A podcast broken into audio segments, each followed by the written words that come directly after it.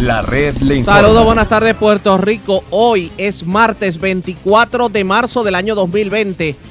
Damos inicio al resumen de noticias más completo de la radio en Puerto Rico. Es la red Le Informa. Somos el noticiero estelar de la red informativa de Puerto Rico. Les acompaña como siempre José Raúl Arriaga. Llegó el momento de que pasemos revista sobre lo más importante acontecido. Lo hacemos a través de las emisoras que forman parte de la red informativa, que son Cumbre, Éxitos 1530, el 1480, X61, Radio Grito, Red 93 y Top 98.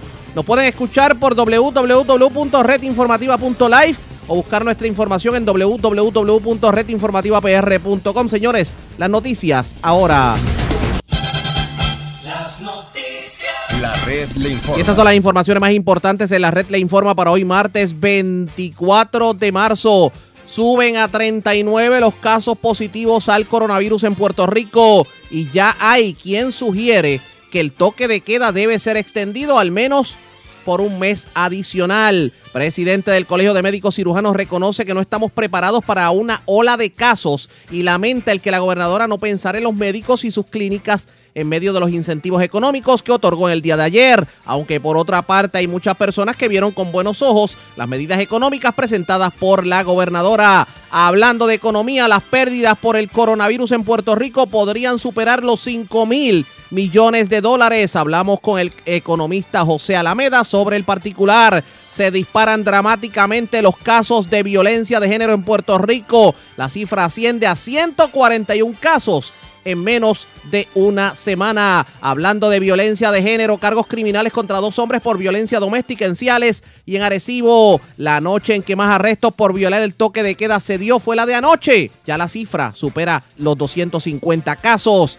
Vivo de milagro, hombre herido de balas en San José en Dorado y ocupan gran cantidad de drogas en residencia abandonada en Corozal. Esta es la red informativa de Puerto Rico. Bueno, señores, damos inicio a la edición de hoy del noticiero estelar de la red informativa. De inmediato a las noticias siguen en aumento los casos de coronavirus en Puerto Rico al extremo de que ya la cifra, por lo menos en la mañana de hoy, estaba en 39. Cinco resultados positivos obtenidos por el Laboratorio de Salud Pública y tres reportados por el Hospital de Veteranos totalizan en ocho el aumento en la cifra de COVID-19. Ya alcanza a los 39. Así lo informó la secretaria interina del Departamento de Salud, Concepción Quiñones del Hongo, en la mañana de hoy. De hecho, según se dio a conocer su más reciente reporte, y habló obviamente del Departamento de Salud, reveló que han llegado a realizar un total de 280 pruebas y que los positivos responden a cuatro varones y una fémina. Dos de los varones están ubicados en la región metropolitana con edades de 36 a 49 años y otro de la región de Caguas de 64 años y uno de la región de Bayamón de 30. La mujer fue identificada en la región de Fajardo y tiene 50 años de edad. 222 pruebas han arrojado negativo mientras espera por el resultado de unas 35. Por su parte, el Hospital de Veteranos detalló que sus tres resultados positivos apuntan a tres varones, uno de 66, otro de 69 y finalmente uno de 34 años de edad. Sobre este tema, el doctor Segundo Rodríguez Quilichini, el director del Task Force Médico, explicó que es esencial que la ciudadanía se mantenga en su casa y al día de hoy hay 39 personas contagiadas y las estadísticas indican que por cada caso se contagian entre 5 a 10 personas, lo que representaría que en este momento en Puerto Rico pudiéramos tener entre 195 y 390 personas en la comunidad sin identificar. También se recalcó a que el llamado sigue siendo el mismo, el de pero claro, también hay un pedido, o por lo menos es el consenso al momento entre muchos galenos en el país. Lo que se está sugiriendo, por lo menos lo califican como una medida sabia por parte del gobierno, el que se extienda el toque de queda. En la mañana de hoy, el expresidente del Colegio de Médicos Cirujanos de Puerto Rico, el doctor Eduardo Ibarra, manifestó que es muy probable que la isla siga en toque de queda, por lo menos hasta mayo. El ex procurador del paciente, el doctor Carlos Mellado, avaló precisamente las expresiones de Ibarra, ya que sostiene que se seguirán confirmando casos de coronavirus en la isla. ¿Qué dice el presidente del Colegio de Médicos Cirujanos sobre el particular? Lo tengo en línea telefónica, doctor Víctor Ramos. Saludos, buenas tardes, bienvenido. Buenas tardes, buenas tardes al pueblo de Puerto Rico. Gracias por compartir con nosotros. ¿Usted entiende que realmente estamos como que nos estamos dirigiendo, nos estamos dirigiendo precisamente a la extensión del toque de queda por lo menos por un mes? Bueno, eso eso siempre es una probabilidad, se está analizando la, evolución de los casos y, y hasta dónde sigue sigue el rumbo, pero eso siempre es una posibilidad dentro del análisis de cómo va evolucionando la situación. En su momento, la gobernadora, que es la que tiene la facultad de decidir eso, lo decidirá con toda la información que le da tanto el Task como el sector privado y todas las distintas asesorías que ella recibe para determinar eso eventualmente. Pero si tú me preguntas a mí, personalmente yo creo que, que no quedan muchas opciones que hacer eso. O sea, todo, todo tiende a indicar que sí, que los caminos conducen a que, por lo menos, eh, desde el ámbito de la salud, la recomendación sería extenderlo.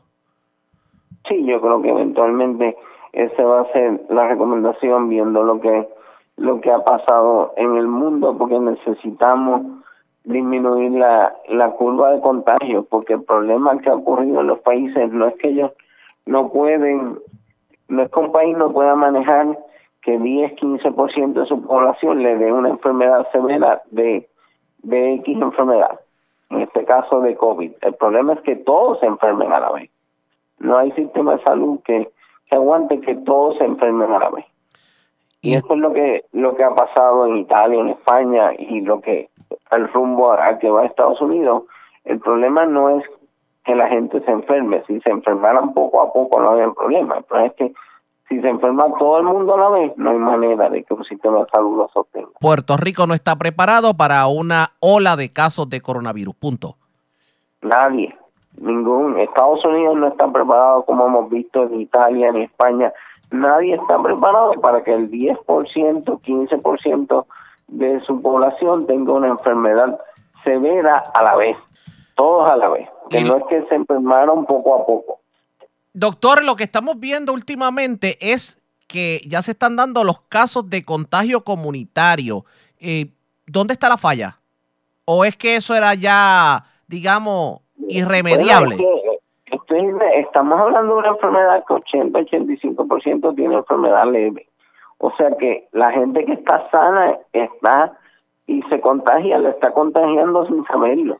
No hay manera de controlar eso y por eso es que se expande de la manera que se expande, a diferencia de otras cosas que son más mortales y que la gente tiene síntomas y está bien enfermo. Como la gente sana lo esparce, no hay manera de tú controlar eso, por eso es que se ha esparcido como, como se ha esparcido. El problema es que, por ejemplo, en Zika se enfermó el 80% de la gente en Puerto Rico, pero la gente no veía a casi nadie enfermo de Zika porque el 98% tenía enfermedad leve, y pero básicamente a todos nos dio, por eso ya se murió el Zika, porque a casi todo el mundo nos dio en algún momento con ese instinto. El problema es que aquí, si, no, si a 80% de la población le da son 2.5 millones, y, y 10% tiene enfermedad severa, 250 mil a la vez. No hay manera de atenderlo. Por eso el problema es el distanciamiento social hace que no todos se nos enfermen a la vez, porque si no, no hay manera. Y por lo menos está demostrado de que si se atienden de manera positiva con, con los tratamientos adecuados, las personas pueden superar esto, tanto así que tenemos el ejemplo de la zona oeste de Puerto Rico, del caso de Mayagüez. Sí, pero la, eh, ese es un, un ejemplo muy, muy bueno de lo, de lo que no suele ocurrir, de que alguien de su edad que llega a estar bastante comprometido de salud se mejore, no es lo que está ocurriendo alrededor del mundo. La gente mayor que se está enfermando y ha terminado en ventilador, en, en su gran mayoría se están muriendo. Y así que, que, que, que por eso es urgente tratar de aplanar la curva de contagio, porque si no, no hay manera de poderlo hacer. Y no hay sistema de salud que lo aguante, no importa cualquiera en el mundo. Doctor, eh, las medidas económicas que ha presentado la gobernadora y que de alguna manera tocan a los profesionales de la salud, eh, ¿cómo usted las ve? Bueno, la realidad es que la clase médica se siente defraudada.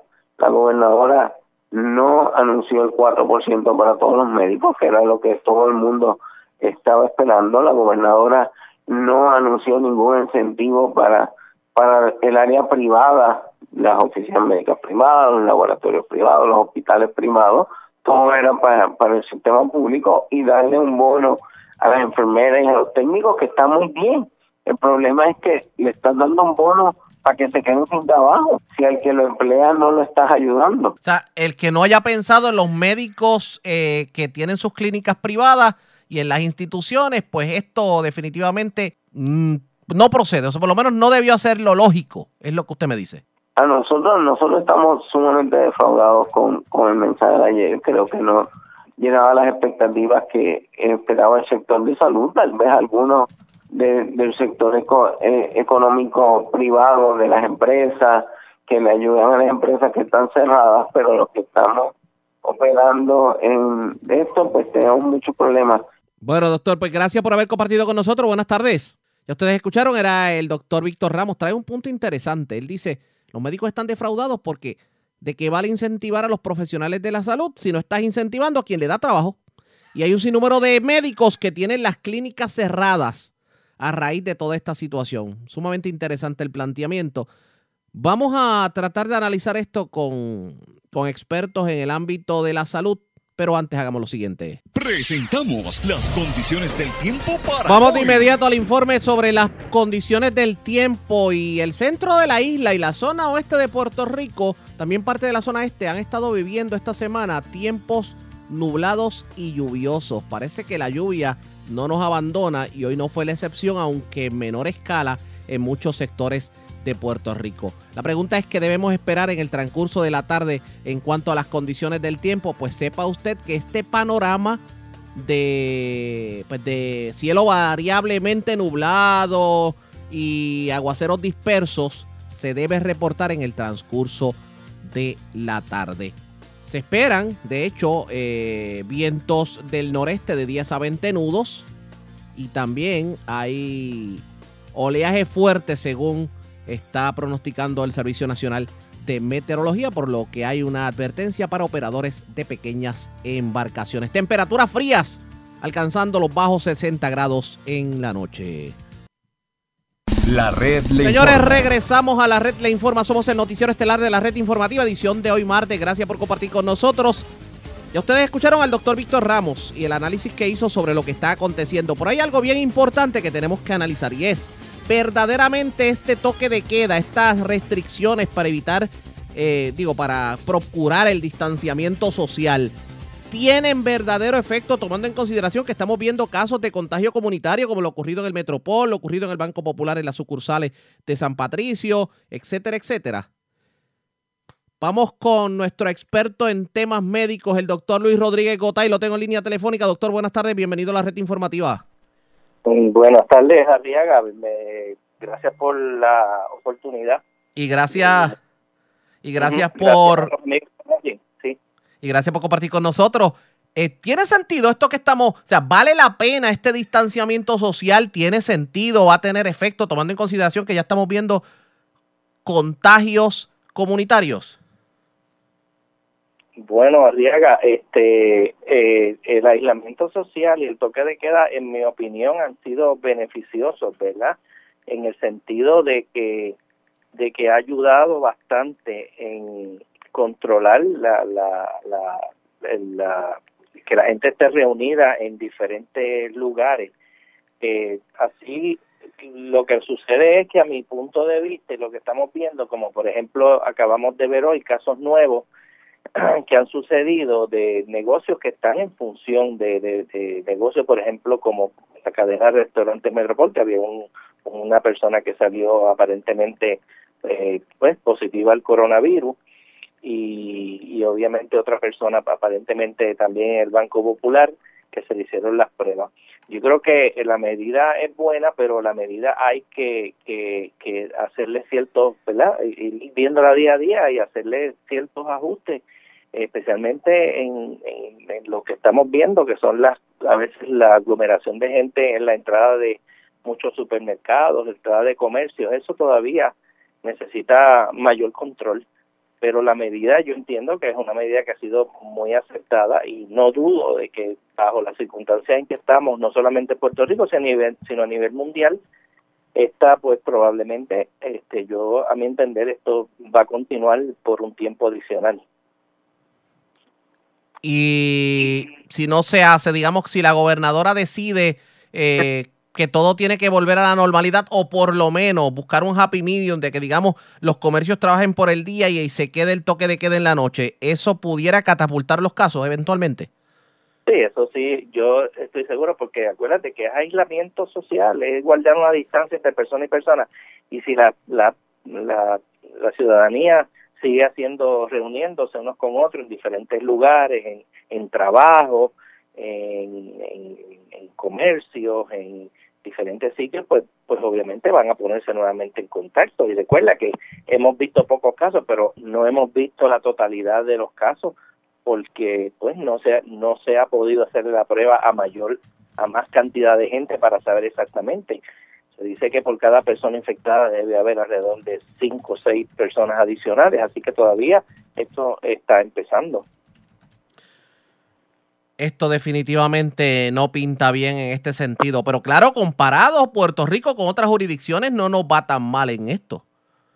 Ah, no, definitivamente. Hoy precisamente estaba hablando con otro colega, el doctor Francisco de Río, que me estaba, lo entrevistamos en la, en la estación esta mañana y nos está diciendo, pues obviamente que la situación que está ocurriendo en, en Italia y en España, donde él tiene muchos muchos eh, amigos y él hizo su, su carrera de medicina en España, luego se trasladó a Puerto Rico. Pues estamos, él está en contacto con, con todos sus colegas y me está hablando que la situación se está empeorando cada cada hora que pasa el, el empeoramiento por no haber tomado las medidas eh, que se debieron tomar con mucho tiempo de anticipación. Aparte de, aparte de ello, las instituciones hospitalarias, pero ya alejándonos un poco de la zona metropolitana, vamos a hablar del centro de la isla, vamos a hablar del sur, vamos a hablar del oeste, ¿realmente están preparadas para de momento que llegue un paciente y diga, tengo síntomas? Bueno, Arriaga, esto, te puedo mencionar el hecho de que para un, una pandemia como esta, pues nadie, ¿verdad? nadie está preparado realmente para, para una situación así. Hay que, hay que eh, entender que es un virus que es completamente nuevo, que no se había tenido, no se todavía no se conoce exactamente el comportamiento en su totalidad. Eh, sabemos algunos aspectos, pero inclusive la, la forma de tratarlo todavía no hay un medicamento definitivo. Se mencionan algunos medicamentos que se han usado de una manera de, o de otra anecdóticamente, pero no hay resultados científicos para tratarlo. Así que esto hace mucho más difícil la forma en que esto se va a tratar y las medidas que se van a, realizar. Yo entiendo pues que se están haciendo los esfuerzos, ¿verdad?, de, de, de, de tratar de estar lo mejor preparados posible, pero esto es como todo, día a día, ver cómo sigue surgiendo, cómo siguen apareciendo los casos, buscar los lugares de contagio, aumentar la cantidad de, pruebas que se, que se deben realizar y pues día a día, trabajarlo día a día. Aquí hay una situación crítica con los supermercados. Mientras no se le ponga eh, el cascabel al gato en cuanto a, a, las extensas filas que vemos en los supermercados, esto no pinta bien porque si ocurrió en los bancos, si ocurrió en restaurantes que era simplemente carry out, que hay menos personas, yo no quiero imaginarme en, un supermercado una tienda de cadena. Eh, es que te voy a, hablar de una manera quizás un poquito diferente. Cada persona tiene que tomar tiene que tomar muy en serio eh, el aislamiento, eh, porque puede haber toque de queda, pueden haber medidas más estrictas, pero si la persona no toma las medidas de higiene que tiene que tomar, se traslada de un lugar a otro, eh, ya sea por la razón que sea, y no toma las medidas eh, y no se protege, pues de, va, va, va como quiera, ¿verdad? Hay cierta contaminación que no, quizás no sea tan grande como cuando se ponen las medidas que, que estamos que se, que se han impuesto, pero pero va más allá, va va más allá y es relacionado a la educación que tiene que tiene que tener la gente en cuanto a esto. Hay que seguir insistiendo en las medidas de, de sanitarias, que es lo principal, que no se con, que no se aglomeren, que no se conglomeren en lugares, que no visiten, que traten de, posponer aquellas visitas a, a, los sitios de ancianos, a, a los familiares de edad más avanzada.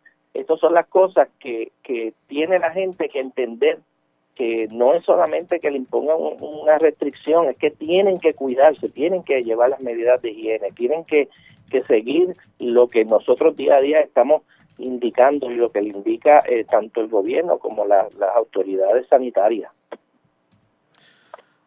Hay que ver precisamente qué va a estar ocurriendo eh, en este sentido. Las pruebas. Esto de las pruebas, este, esta problemática de si se dan o no se dan o quién debe tener las pruebas, ¿cómo usted la analiza? Yo creo, a mi impresión, por lo que uno ha visto en, los países que han tenido éxito, como por ejemplo Corea del Sur y, China, yo creo que yo creo que la clave está en, en, las cosas, eh, ¿verdad? Que ellos han hecho, fijarnos en las cosas buenas, y es que allí los sistemas están haciéndole pruebas a prácticamente una gran mayoría de, la, de las personas los que tienen síntomas para poder aislar a, a, a, los, los, lugares donde se aparecen los casos, aislar la persona, aislar la familia, si una familia. ¿Sabe? Que envuelve, envuelve de aquí en adelante mucho trabajo en el sentido de epidemiológico, de buscar, de hacer pruebas, de buscar y de buscar dónde están surgiendo los focos para poderlos atacar tempranamente. Y hay muchas maneras, ¿verdad? Pero lo que hemos visto en, en, tanto en China como en, en Corea, pues que han tenido éxitos eh, manejando esta pandemia, pues hay que tomar estas estas medidas que ellos han tomado y tratar de imitarlas, ¿verdad? Tratar de hacerlas de una manera similar. ¿Qué recomendación usted le da a la ciudadanía? Uno, para prevenir y dos, si una persona presenta síntomas. Bueno, lo, lo primero es eh, eh, mi recomendación, manténgase en su hogar. Segundo, si usted entiende que usted ha estado con una persona que ha tenido algún contacto y que la persona es sospechosa, esté con usted o no esté con usted, pues, y usted tiene síntomas, los síntomas, ¿verdad? De la fiebre, la dificultad respiratoria, la tos, las secreciones nasales, pues obviamente este, busque la ayuda primariamente, llame a su médico, a su médico de cabecera, que es el mejor que lo puede entender y lo puede conocer debido a sus condiciones. Eh, hay que obviamente hacerle las pruebas eh, de, para descartar influenza, para descartar micoplasma y el médico hacerle un examen clínico, ¿verdad? Para ver si hay algún otra, otro factor que esté produciendo la fiebre y lo demás. Y si no, pues, pues bajo un periodo de observación ponerlo en aislamiento temporero y, y, obviamente si llegara el momento, pues requerir de hacerse las pruebas de, de, de COVID-19. Así que esa, es la, esa, debería ser, ¿verdad? Más o menos a grosso modo, este, la manera en que debería tratar eso. Debe buscar siempre, eh, la, la persona debe buscar el, el, consejo de su médico primario a través del teléfono, si no lo consigue, pues en un número del Departamento de Salud para bregar con la situación. Pero siempre trate de conseguir al médico primario, que es el mejor que puede orientarle en esta situación. Me provoca hacer la siguiente pregunta antes de que nos retiremos. Para ustedes como doctores es accesible el que se puedan dar estas pruebas? Bueno, pues hasta el momento las pruebas eh, las está haciendo eh, ¿verdad? el gobierno. Este, vamos a ver cuáles son los, próximos pasos para que estas pruebas puedan estar aún más accesibles, ¿verdad? Eh, yo espero que pronto, que no tarde mucho tiempo antes de que empecemos a ver multiplicidad de casos como se prevé, ¿verdad? Como nos han dicho los expertos. Así que eh, sería ¿verdad? lo más lógico que por lo menos los laboratorios pudieran manejar las pruebas. Así que vamos a ver qué sucede. Definitivamente. Doctor, gracias por haber compartido con nosotros. Buenas tardes. Buenas tardes. El doctor Luis Rodríguez Cotay. Vamos a una pausa. Regresamos con más en esta edición de hoy, martes, del Noticiero Estelar de la Red Informativa.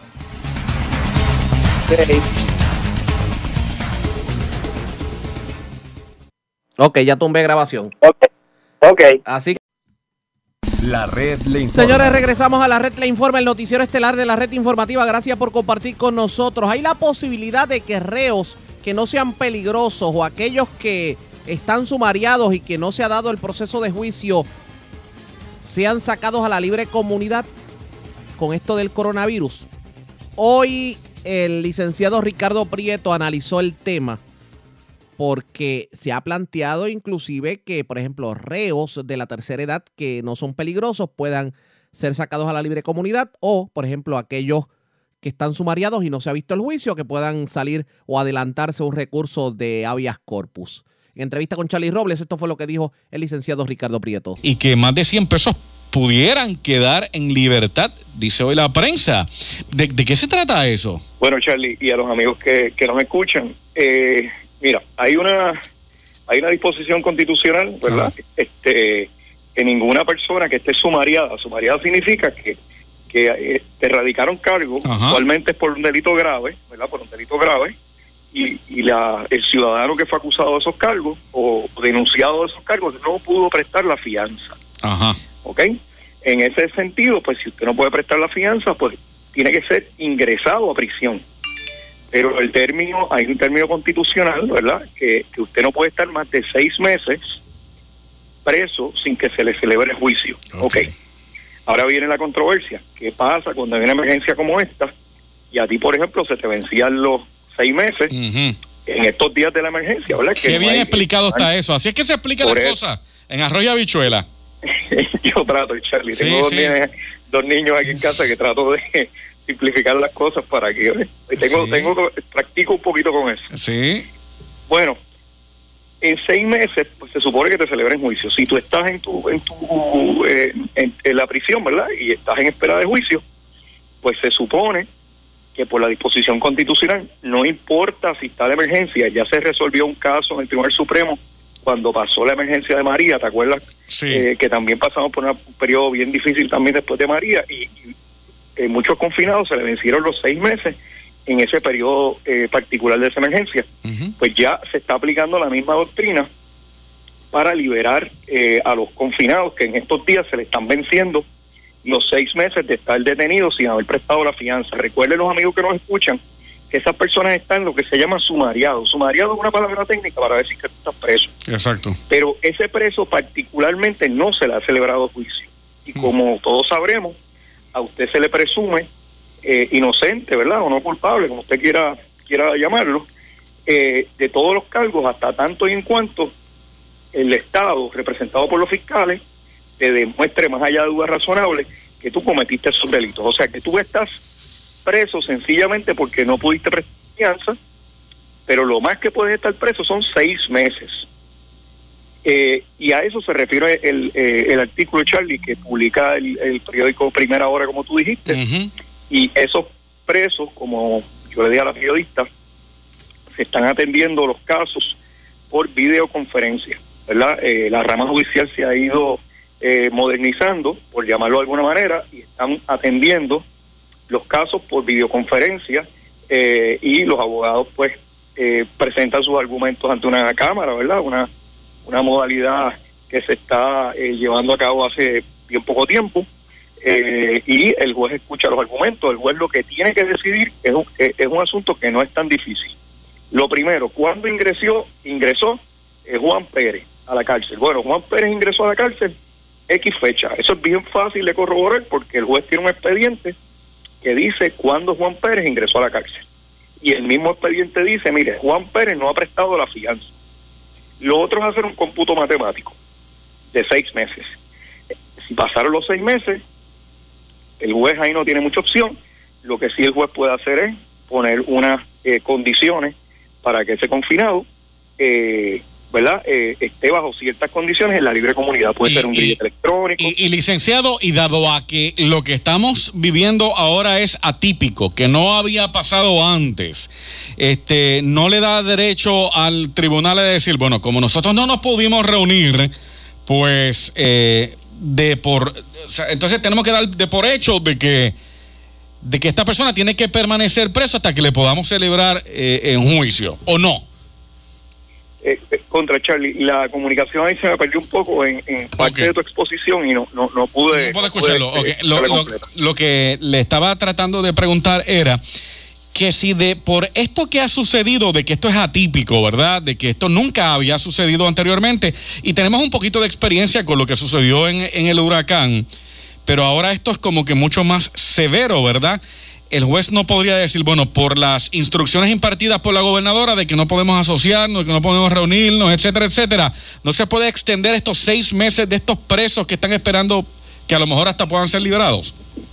Pues mira, eh, Charlie, la realidad es que el Tribunal Supremo, al ser abordado por esa misma situación en un periodo de emergencia, pues ya resolvió que el derecho constitucional va por encima de cualquier emergencia. Ok. Eh, pri- pri- primordialmente, Charlie, porque a esa persona se le presume inocente. O sea, yo Sí, he, sí, he sí, tenido sí, múltiples casos de personas pues que son pobres, más cuando yo empecé mi carrera en la Sociedad para Asistencia Legal, que la mayoría de mis clientes no podían prestar fianza por personas de recursos económicos escasos y estaban presos, Charlie. Eh, eh, y estar preso en su casa, amigo que me, usted me escucha ahora, que muchos de nosotros nos sentimos así, pero usted tiene familia, compañeros, sus hijos, el internet, teléfono, agua, luz, Ujú. todas sus gestiones y usted y fíjese cómo usted se siente. Y la gente se aburre.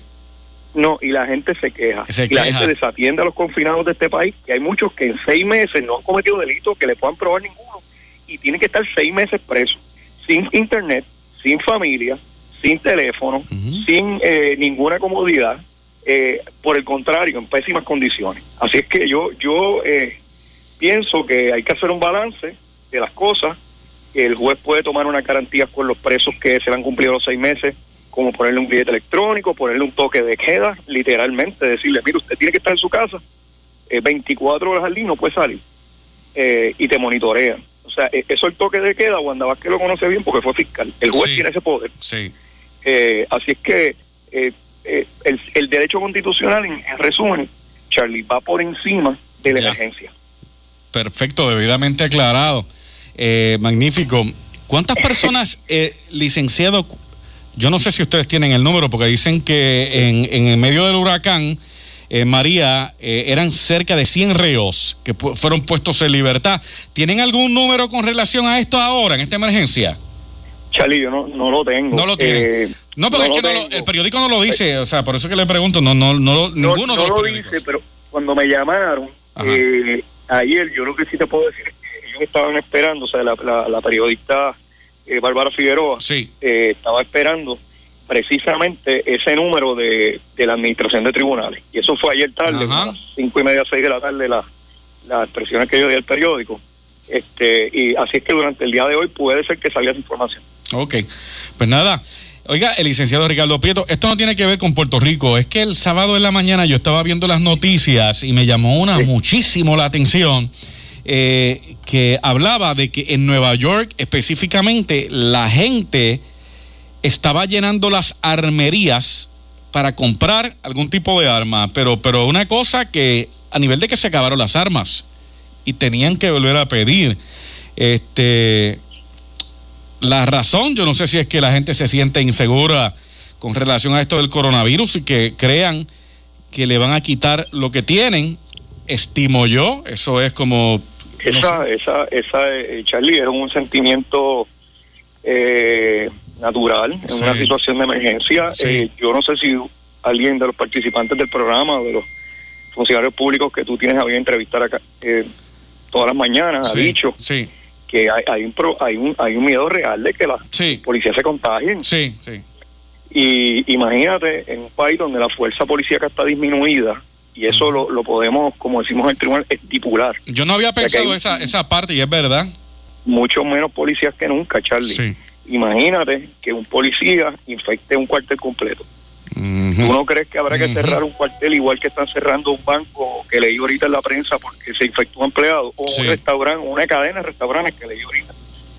Eh, imagínate que nos quedemos sin cuarteles porque si un policía se infecta, naturalmente habrá que eh, poner en cuarentena a todos sus compañeros de trabajo. Y eso implicaría literalmente cerrar ese cuartel.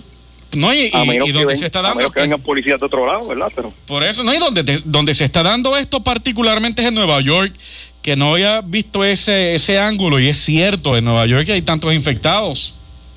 sí, Sí. Eh, pues, y entonces a la falta de seguridad que podrían prever los ciudadanos, eh, pues supongo yo que podrá venir un aumento natural en acudir a las armerías. Tú sabes que Exacto, en Estados Unidos el asunto de las armas es un poco, un poco no, muchísimo más liberal que acá. sí. Eh, y se pueden adquirir de una manera bastante rápida y, y en sitios de tiendas este por departamento. Eso es lo que dijo el licenciado Ricardo Prieto en entrevista con Charlie Robles. De hecho, hay extremas medidas de seguridad en las cárceles de Puerto Rico, pero obviamente tomando en consideración que la situación se puede complicar, pues vamos a ver lo que termina ocurriendo si en efecto se materializa esta propuesta que se ha presentado. Mientras tanto, pendientes a la red informativa de Puerto Rico. La red. A la pausa cuando regresemos las noticias del ámbito policíaco más importantes acontecidas, entre las que tenemos que destacar, señores, la noche en que más arrestos por violar el toque de queda se ha dado en todo este proceso fue la de anoche. Vivo de milagro un hombre herido de bala en San José en Dorado mientras ocuparon gran cantidad de drogas en una residencia abandonada en Corozal y le erradicaron cargos criminales a dos hombres por violencia de género, uno en Ciales, el otro en Arecibo. Regresamos en breve con más.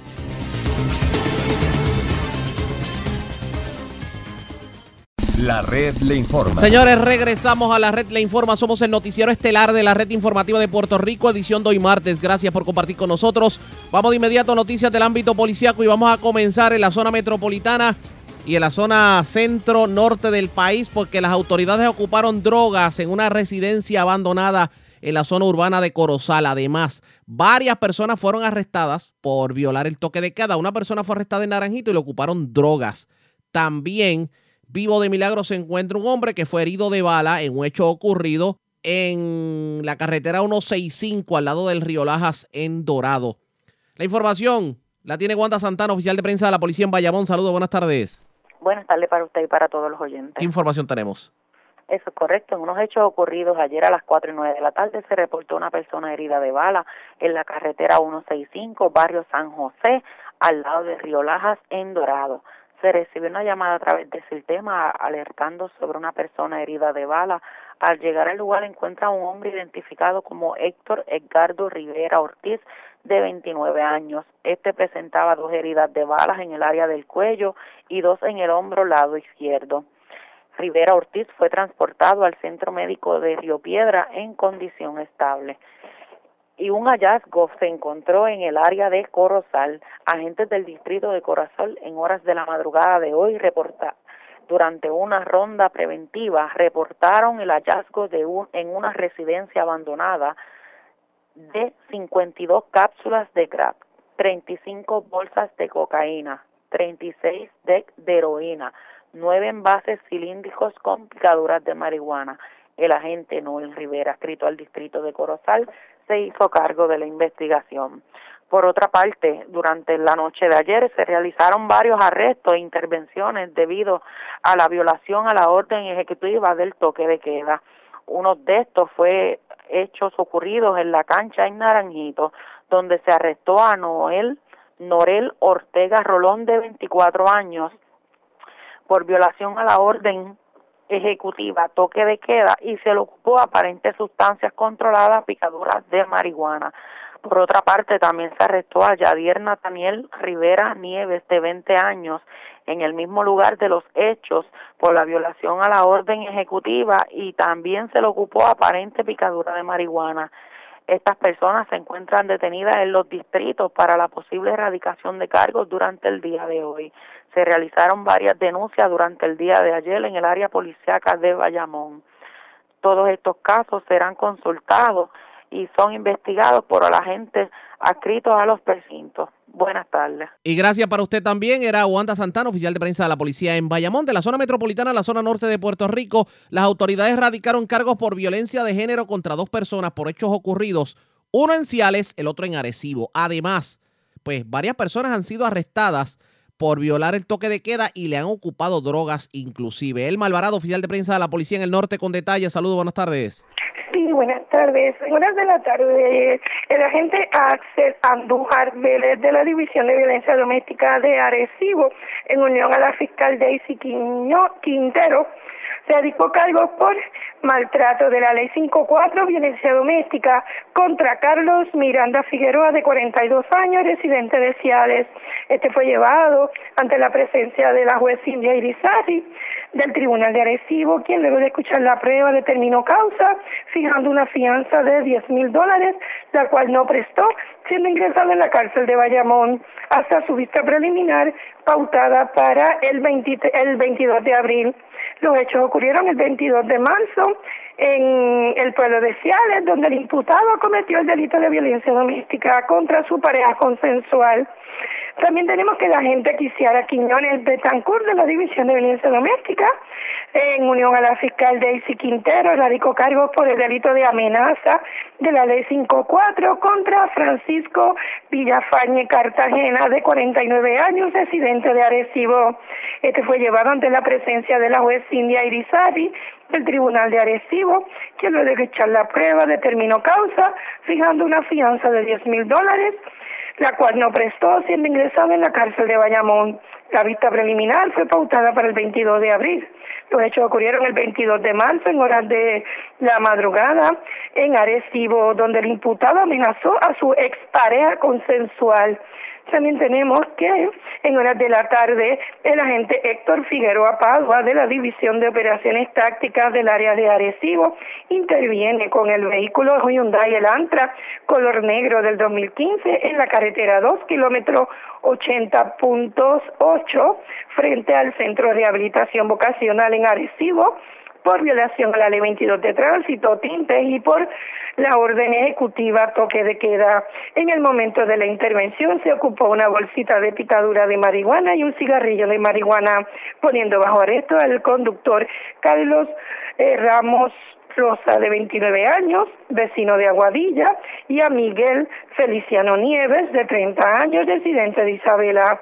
El agente Héctor Figueroa Pauga consultó el caso con la fiscal de turno, Daisy Quintero, la cual ordenó citar el caso para una fecha posterior. También tenemos que en horas de la tarde de la carretera número 2, intersección con la carretera 685, en el pueblo de Manatí, el policía municipal Alejandro Cruzado Quiñones arrestó a Brian Cofresi Figueroa, de 23 años, y a Jane Carlos Cosmes, Fernández, de 22, ambos vecinos de Ciale, tras una intervención vehicular y se denuncia por, el, por violentar el toque de queda. Se ocupó tres bolsitas de picadura de marihuana, un frasco de con dos pastillas y una bolsita con dos pastillas. El caso fue consultado con la fiscal de turno, Daisy Quintero, quien ordenó citar para una fecha posterior para la posible erradicación de cargos correspondientes. Eso es todo lo que tenemos por el momento. Que tengan todos buenas tardes. Y buenas tardes para usted también. Era el Malvarado, oficial de prensa de la Policía en Arecibo, de la zona norte. Vamos a la zona sur de Puerto Rico, porque en condición grave se encuentra un hombre que aparentemente chocó eh, con objeto fijo. Esto ocurrió en la carretera 14, jurisdicción de Juana Díaz. Además, se ocuparon armas en una intervención en la barriada Ferran en Ponce. Luz Morel, oficial de prensa de la policía en el sur con detalles. Saludos, buenas tardes.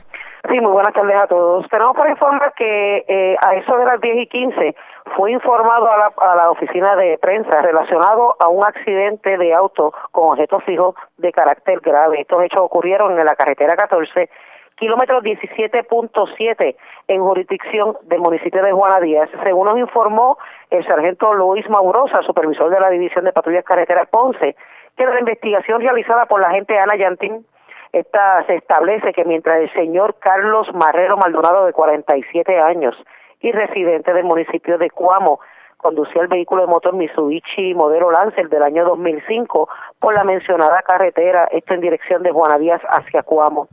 Esto lo hacía a una velocidad mayor que no le permitió control y dominio del volante, lo que motivó a que al llegar al kilómetro 17.7 del barrio Tijeras, este impactó con la parte frontal del auto un árbol el cual se encontraba fuera de la vía de rodaje. Al lugar se personaron paramédicos de emergencias médicas privadas, quienes transportaron a Marrero Maldonado al Hospital San Cristóbal, donde fue atendido por el doctor Pereira. Al momento pues su condición es delicada. Este caso fue consultado con la fiscal Limari Cobian, quien ordenó la ocupación del vehículo de motor para fines de peritaje y la toma de fotos y medidas del lugar de los hechos, las cuales fueron trabajadas por los agentes Pedro Soto de Servicios Técnicos y José Alameda de Patrullas Carreteras Ponce. Cabe, destacar que en horas de la mañana de hoy nos informó el agente Vélez de Patrullas Carreteras eh, que el señor Marero Maldonado conductor del vehículo, este sería referido a Centro Médico en Río Piedras. También tenemos para informar que a eso de las seis y media de la tarde aproximadamente, eh, agentes adscritos a la unidad plan de zona del área eh, como iniciativa del, del trabajo anticrimen dirigido por el teniente coronel Carlos H. Cruzburgo, comandante del área de Ponce, estos efectuaron el hallazgo de dos armas de fuego, armas largas, municiones sustancias controladas. Estos hechos ocurrieron en la barriada Ferran. Según se nos informó, estos realizaban rondas preventivas en los sectores de alta incidencia. y en una estructura, una residencia, la cual se encuentra abandonada, fue ocupado dos armas largas. Estos fueron descritos como un AR-15 eh, y una pistola modelo Z-15. Eh, adicional a esto, se ocuparon siete cargadores, entre estos dos tambores y tres de calibre 40, uno de calibre 9 milímetros y uno para calibre 2.23. Eh, dos cañones, calibre uno calibre 9 milímetros y en adición 628 municiones de diferentes calibres. Además, se ocupó seis bolsas de heroína y parafernalia. Esta fue la parafernalia se describe como bolsitas para empacar, balanzas y una máquina para sellar al vacío. Al momento del hallazgo no fueron realizados ningún arresto. Esto se estará consultando en horas del día de hoy ante un magistrado para la, la, determinación de, de, de estos. Gracias por la información. Buenas tardes. Muy buenas tardes a todos. Era Luz Morel, oficial de prensa de la policía en Ponce. Más noticias del ámbito policiaco en nuestra segunda hora de programación. Pero señores, antes de ir a la pausa y identificar nuestra cadena de emisoras en todo Puerto Rico, vamos a noticias internacionales con la voz de América. Este es un avance informativo de La Voz de América. Desde Washington les informa Henry Llanos. El gobierno del presidente Donald Trump continuará restringiendo por un tiempo limitado los viajes internacionales, de manera que solo puedan entrar al país estadounidenses y residentes legales para evitar la propagación del nuevo coronavirus. Nos hemos comprometido a tener estas restricciones vigentes por un tiempo limitado, pero esa limitación es difícil de ver en este momento. Será cuando la propagación del virus ya no represente una amenaza para los Estados Unidos o nuestros vecinos, aseguró un alto funcionario del Departamento de Seguridad Nacional en una conferencia de prensa telefónica. El brote del coronavirus ha impactado a muchos sectores de la industria en Estados Unidos y en muchos otros países. En Miami, Nueva York o Los Ángeles, enclaves turísticos por excelencia, los hoteleros están empezando a ver las consecuencias de esta grave crisis sanitaria. El precio de los hoteles se ha reducido prácticamente en un 70% para las próximas cuatro semanas. En Miami, el golpe ha sido aún más duro. El alcalde del condado de Miami-Dade, Carlos Jiménez, ordenó el cierre inmediato de todos los hoteles, moteles y apartamentos de corta estancia para que los últimos turistas que quedaban en la ciudad se fueran. Lávese las manos con agua y jabón antes de comer, después de usar el baño, después de tocar algo que muchas otras personas tocan, como un asiento en un autobús público. Frótese bien las manos por 20 segundos. Si no se las puede lavar, use un gel desinfectante para manos. Tomar estas medidas puede prevenir no solo el coronavirus, sino también los resfriados, la gripe y otros virus. Para obtener más información, visite el sitio web de la Organización Mundial de la Salud www.who.int y el de los Centros para el Control de Enfermedades www.cdc.gov. Autoridades hondureñas están tomando nuevas medidas ante el coronavirus. Desde Tegucigalpa nos informa Oscar Ortiz. Las consecuencias económicas del COVID-19 empiezan a sentirse en países como Honduras, donde el sector microempresarial y los pequeños productores ven sus operaciones notablemente disminuidas. En este escenario, el gobierno decidió suspender por tres meses el pago de las deudas atrasadas y sus intereses, y el presidente Juan Orlando Hernández dejó claro que el beneficio es solo para aquellos realmente afectados por esta enfermedad. La economía deteriorándose, pero estoy seguro que ahora que hemos tomado estas decisiones nos permite identificar cómo poco a poco estimular la producción masiva de alimentos Oscar Ortiz, Voz de América, Tegucigalpa. El nuevo coronavirus continuaba expandiéndose hoy martes por algunas de las naciones más vulnerables de Oriente Medio y el Fondo Monetario Internacional advirtió que la falta de suministros médicos en Irak, Sudán y Yemen podrían provocar un alza de los precios. Este fue un avance informativo de La Voz de América. La red le informa. Bueno, señores, vamos a una pausa. Identificamos nuestra cadena de emisoras en todo Puerto Rico. Regresamos con más en esta edición de hoy del Noticiero Estelar de la Red Informativa.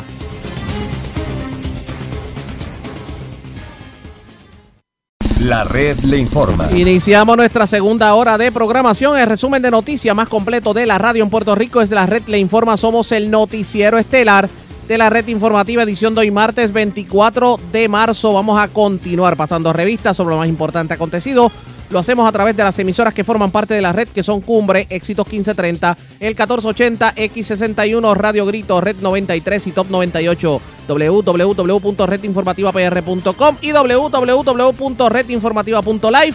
Las noticias ahora. Las noticias. La red le informa. Y estas son las informaciones más importantes en la red le informa para hoy martes 24 de marzo.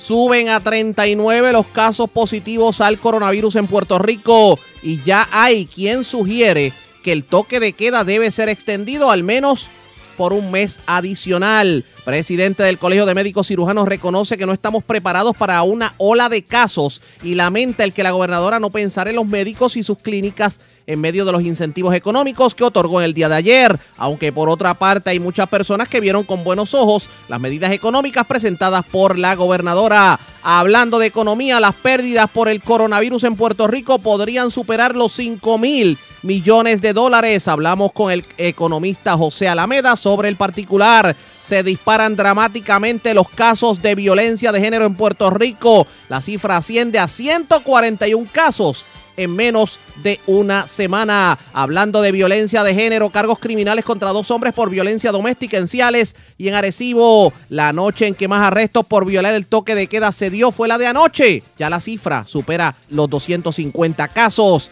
Vivo de milagro, hombre herido de balas en San José en Dorado y ocupan gran cantidad de drogas en residencia abandonada en Corozal. Esta es la red informativa de Puerto Rico.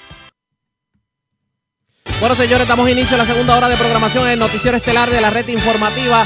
De inmediato a las noticias. Esto fue lo que dijo, parte de lo que dijo la gobernadora Wanda Vázquez ayer en la tarde cuando anunciaba medidas económicas en medio de la emergencia del COVID-19. Escuchen parte. No imponer penalidades por incumplimiento con el IVO quincenal por dos meses y, e imponer penalidades por incumplimiento con el pago por los primeros plazos en la contribución estimada. Para aliviar el bolsillo de nuestra clase asalariada, vamos a otorgarle un incentivo de 500 dólares efectivo a todos los trabajadores por cuenta propia, que lo componen cerca de 170 mil personas en Puerto Rico. Es una medida para ayudarles a mitigar cualquier situación de emergencia que pudieran estar enfrentando. Este beneficio para los trabajadores por cuenta propia tiene un impacto económico de cerca de 100 millones de dólares y ya ha sido dialogada y aprobada por la Junta de Supervisión Fiscal. Este subsidio comenzará a enviarse a partir de esta misma semana. De la misma manera, estaremos monitoreando el resultado del paquete de estímulo federal para auscultar medidas adicionales para todos nuestros puertorriqueños. Segundo, hemos determinado que a través del Departamento de Desarrollo Económico destinaremos una aportación de 1.500 dólares como incentivo para todas las pequeñas y medianas empresas que hayan cesado operaciones en medio de esta crisis. Esta asistencia tiene un impacto de cerca de 60 millones de dólares y vamos a seguir el mismo protocolo que establecimos con las ayudas que ofrecimos a los comercios de la región suroeste de la isla para mitigar el impacto de los terremotos. Eso es parte de lo que dijo la gobernadora. Obviamente las reacciones no se hicieron esperar y hoy José Omar de X61 de la red informativa en el sureste tuvo la oportunidad de hablar con el alcalde de Patillas, Norberto Soto, sobre este y otros temas. Y esto fue lo que dijo. Bueno, nosotros en base a, la, las expresiones de la gobernadora, este, déjame adelantarte, ¿verdad? Que el pasado sábado tuvimos un conference con la gobernadora, estuvieron todos los alcaldes federados y asociados, ¿verdad? Donde ella este, nos planteó una serie de situaciones y dentro de la serie de situaciones eh, habla, ¿verdad? De, ella habló de que eh, si, si se fuera a extender, ¿verdad?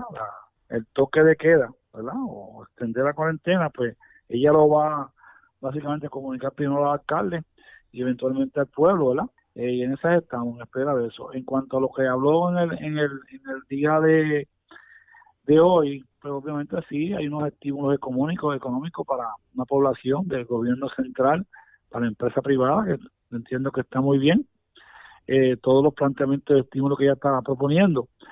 Sí, se levanta una interrogante que ya básicamente por los alcaldes asociados estamos eh, comentando, estamos evaluando y ver qué de manera podemos comunicarnos con ella a través del presidente de la asociación, referente a, que se habló de aquí unos 50 millones para estimular a, a los municipios. Dentro de esa orden, ella habla también que los empleados públicos van a seguir cobrando. Nosotros como municipio sí estamos pagando a todos los empleados, inclusive a todos aquellos empleados irregulares transitorios y los que trabajan a la, a ley, ley 52, eh, se está pagando a través de la ley especial que se, que se estableció. Eh, sí, levanta cierta preocupación porque no estamos teniendo recaudo. Sabemos que las patentes están en suspenso, eh, estos dos árbitros se pararon, eh, y sí, nosotros vamos a estar recibiendo la remesa, pero regularmente la remesa que emite el CRIM, pues no nos da a nosotros para pagar la, la, nómina, ¿verdad? Y eh, estamos en esa evaluación, a ver qué manera se hace un acercamiento a la gobernadora, que haya un tipo de inyección también para los municipios, eh, para ver cómo nosotros podemos cubrir también la nómina de los empleados municipales, que de hecho, dentro de los planteamientos que ella hace, el estímulo económico, ya habla también de que a, las personas que están trabajando en la emergencia, como son las enfermeras, doctores, eh, estos servidores que están eh, como la policía, se le va a dar un bono. Y también quisiéramos aclarar, a ver de qué manera ella pudiera aclarar ese punto, si ese bono que ella está dando solamente para los empleados del gobierno central y no para, los, para el municipio. Sí, estamos en espera, ¿verdad? Tenemos una comunicación con ella, a ver cuál va a ser la determinación referente a, a cómo va a trabajar estos estímulos económicos con, los municipios. Eh, levanta preocupación, obviamente, porque nosotros como municipio dependemos muchas veces de, esta aportación a nivel de, del gobierno central y como está todo paralizado, obviamente pues, no están entrando recaudos. Eh, no y solo esa parte también, pues... En, la parte donde ya el municipio tanto de Patillas como puede ser Arroyo, como puede ser Guayama, eh, muchos municipios del área sureste dependen del turismo interno que la atraen los negocios los fines de semana y lo cual ya no está llegando porque pues eh, hay que cumplir con el código.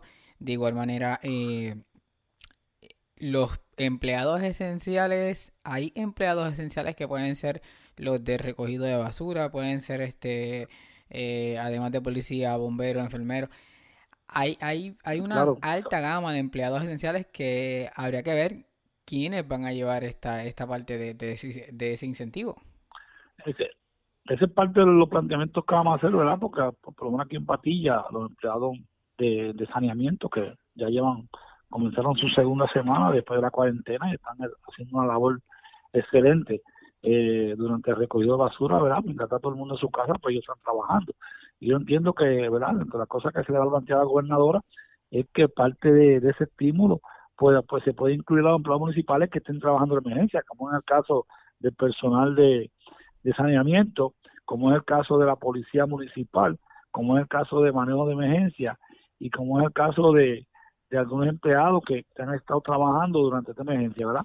Esas son cositas, ¿verdad?, que están sobre la mesa, de las cuales básicamente se le van a plantear a la gobernadora a ver de qué manera pues, estos empleados pueden cualificar para ese bono, porque realmente pues eh, ellos han estado, ¿verdad?, durante la emergencia, dando sus casas, arriesgándose, ¿verdad? Y nosotros pues se, le ha brindado a ellos toda la ayuda necesaria en cuanto a equipo y protección y, siempre se está pendiente que sería justo también, ¿verdad?, que a ellos también pues se incluya en ese bono que se va a hacer se va a hacer a nivel de, esa emisión de, estímulo económico que está haciendo la gobernadora a todos los empleados desde, el servicio público a nivel central. Bajo esa línea iba, pues, alcalde. Estamos en espera, ¿verdad?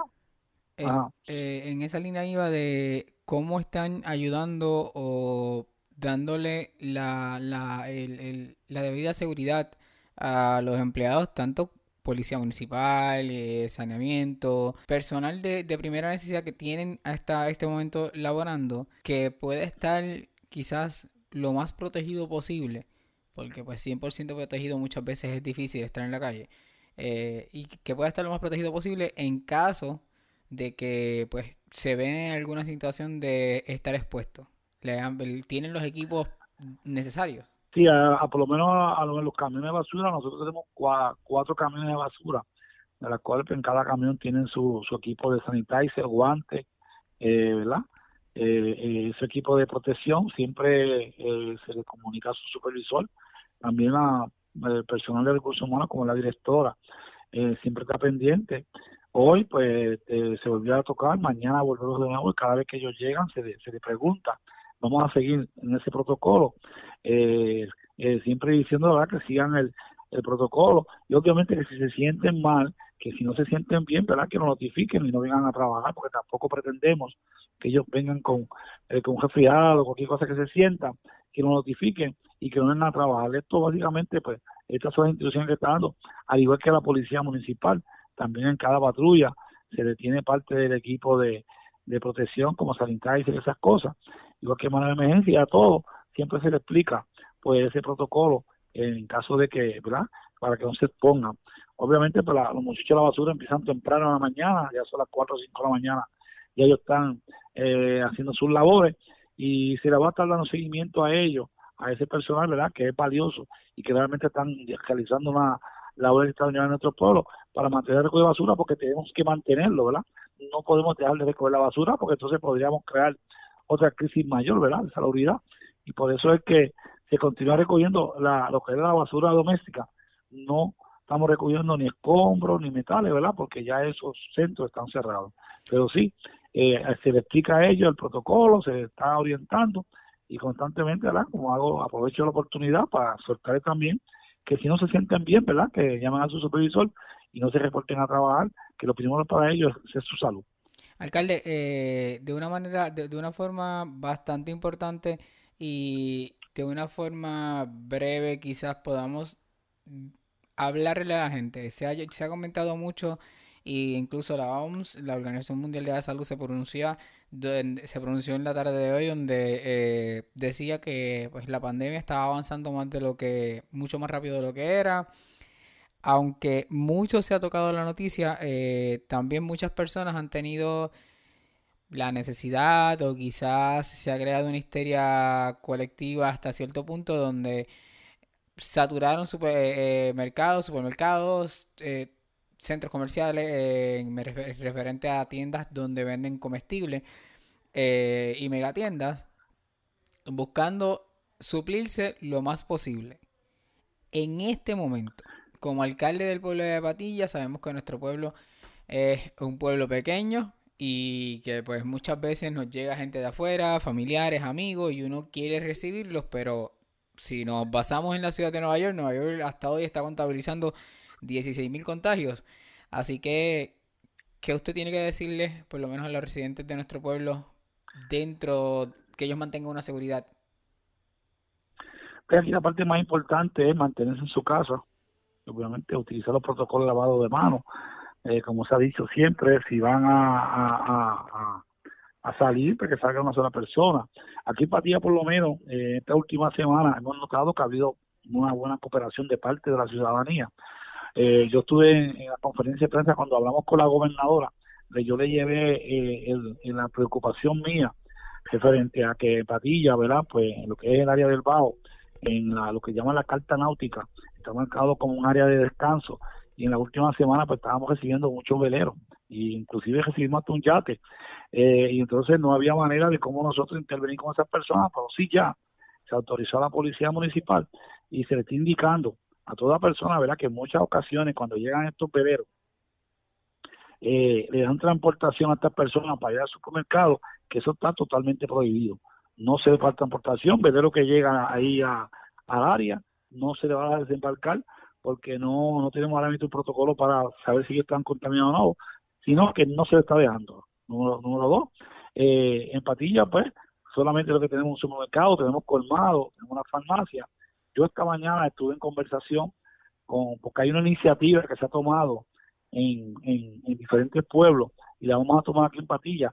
Ya mañana nosotros, mañana miércoles, vamos a ver si podemos poner a la presión en el área del banco, cerca del banco, eh, cerca de la panadería y cerca de esa área que llega hasta la alcaldía, que son áreas que constantemente penetran otras personas, ¿verdad? vamos a ver cómo la vamos y desinfectamos.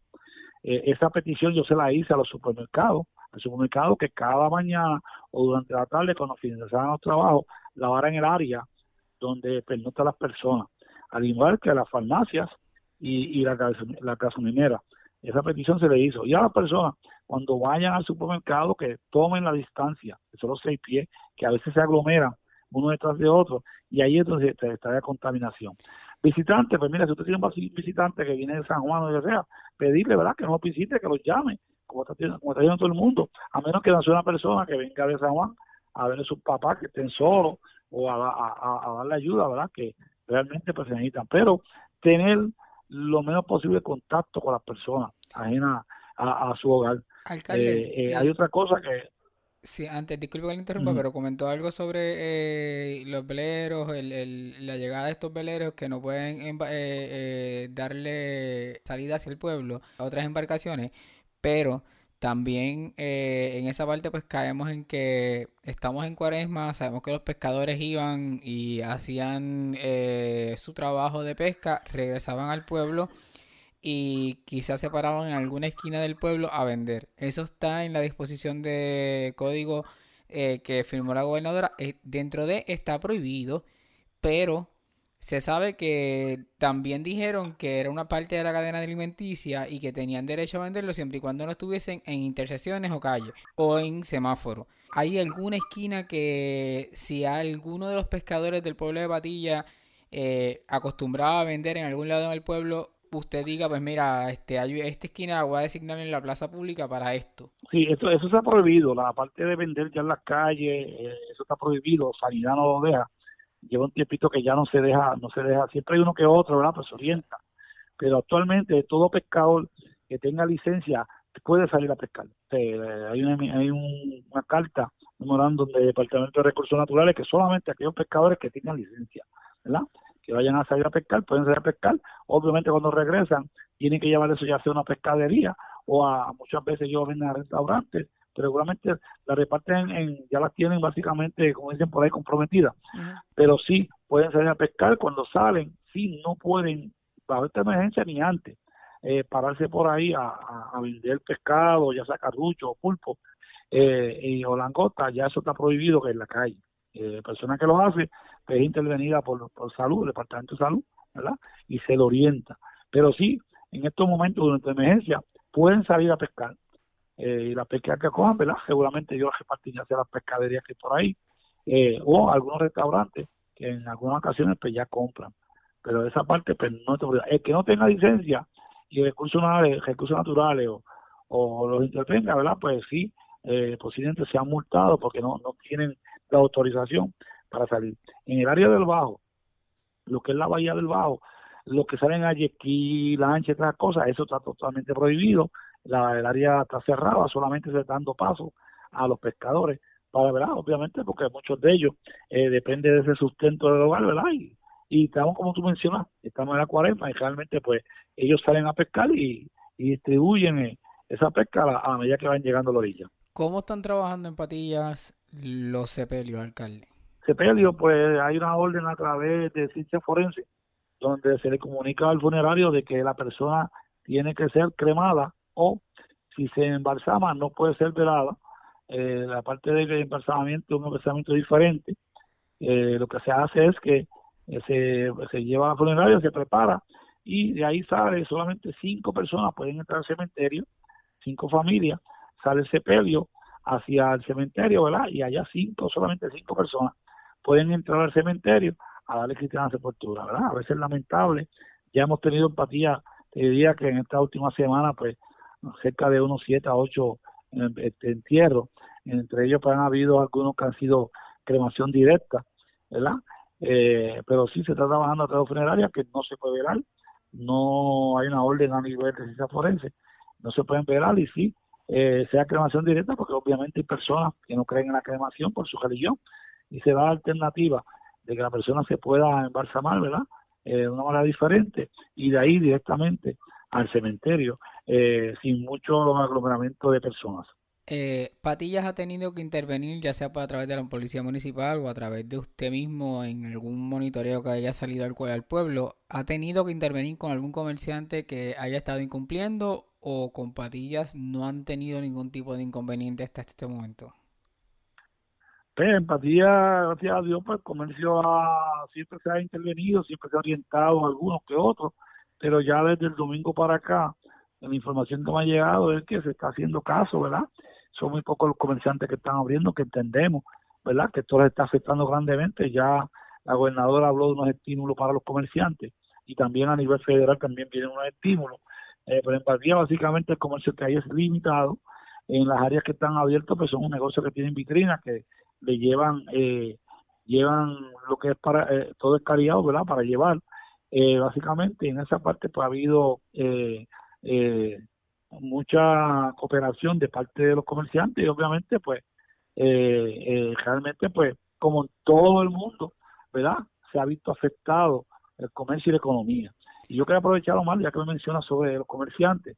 Yo acabo esta semana cuando se firmó la orden ejecutiva, que yo firmé una orden ejecutiva, yo básicamente voy a exhibir el pago de la renta de estos comerciantes que tienen, este, ya sea gente con el municipio, como los que tienen en la vía pesquera, como los que tienen en, en, la plaza de mercado, se la va a estar, este, básicamente, están exentos de pagar la renta de este mes eh, y posiblemente el mes que viene, eh, hasta que se estabilice todo eso, que realmente pues, le vamos a dar esa ayuda a esos comerciantes que tienen eh, renta con el municipio, para que tengan conocimiento de que sí, eh, no se le va a cobrar eh, esa renta a estos comerciantes. De igual forma, eh, en esa parte ya pues se están recibiendo buenas noticias porque son alivios para comerciantes, quizás una preocupación más que ellos tenían, pero en un principio cuando comenzamos la conversación durante el diálogo y la entrevista, en el transcurso, usted llegó a comentar que si deciden extender el toque de queda o la cuarentena, la gobernadora estaría comunicándoselo a ustedes los alcaldes primero y luego al pueblo. Entonces, es que ya se ha planteado, se ha puesto sobre la mesa la posibilidad de que esta cuarentena sea extendida. Yo entiendo así, obviamente pues esa, esa, esa potestad que la tiene la gobernadora, ¿verdad? Nosotros trabajamos a base de lo que ella expresó y yo le voy a dejar esa, esa, ¿verdad? esa diferencia a la gobernadora cuando ella tome la decisión y yo comunicárselo al pueblo, ¿verdad? Yo realmente pues eh, estoy en espera de lo, que ella, eh, cada vez que hace la conferencia de prensa, pues nosotros estamos pendientes, sabemos, ¿verdad? Que esto en vez de, en vez de disminuir, pues eh, estos últimos días ha ido incrementando los casos, ¿verdad? Y obviamente si va aumentando, ya básicamente estamos hoy a 23, pues habría que esperar a ver si esto sigue incrementando que existe la posibilidad, ¿verdad? Que posiblemente pues ella tome esa decisión. Pero hay que esperar que ella la tome. Ellos tienen un task force ahí de, de, los médicos que también estuvimos reunidos y ellos son los que van a tomar la decisión y tan pronto se toma la decisión, pues este eh, se está comunicando al pueblo. Lo que le pedimos es tranquilidad, ¿verdad? Paciencia. Yo sé que no es fácil, eh, ¿verdad? Eh, esta situación que estamos viviendo nunca la habíamos vivido.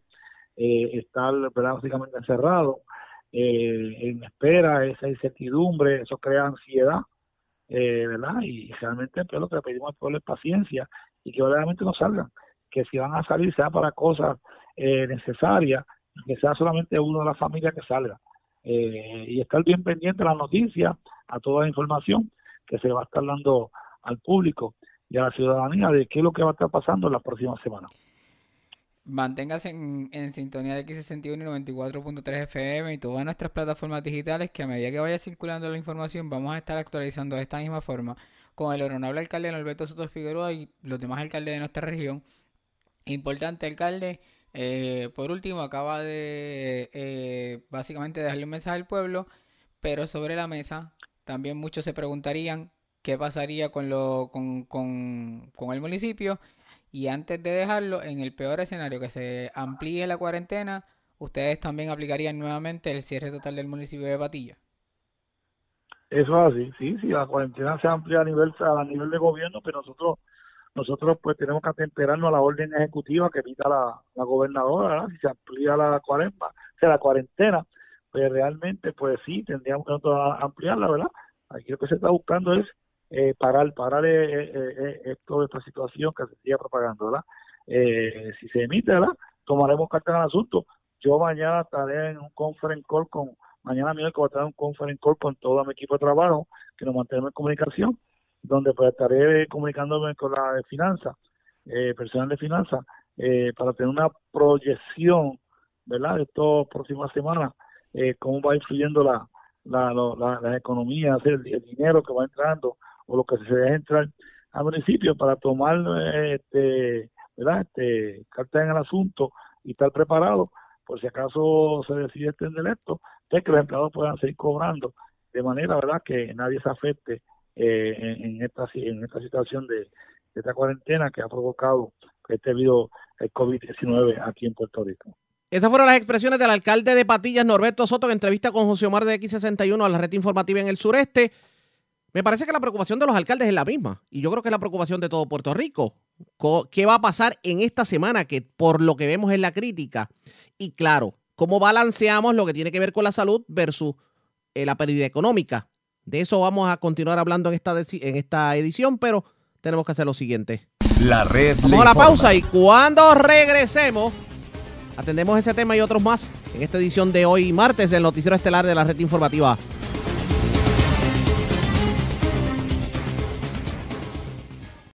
La red le informa. Regresamos a la red le informa. Somos el noticiero estelar de la red informativa de Puerto Rico. Gracias por compartir con nosotros. Al concluir el año calendario, el cierre de comercios y la paralización de la economía local por cuarentena para evitar la propagación del coronavirus podría dejar pérdidas estimadas en 5 mil millones de dólares.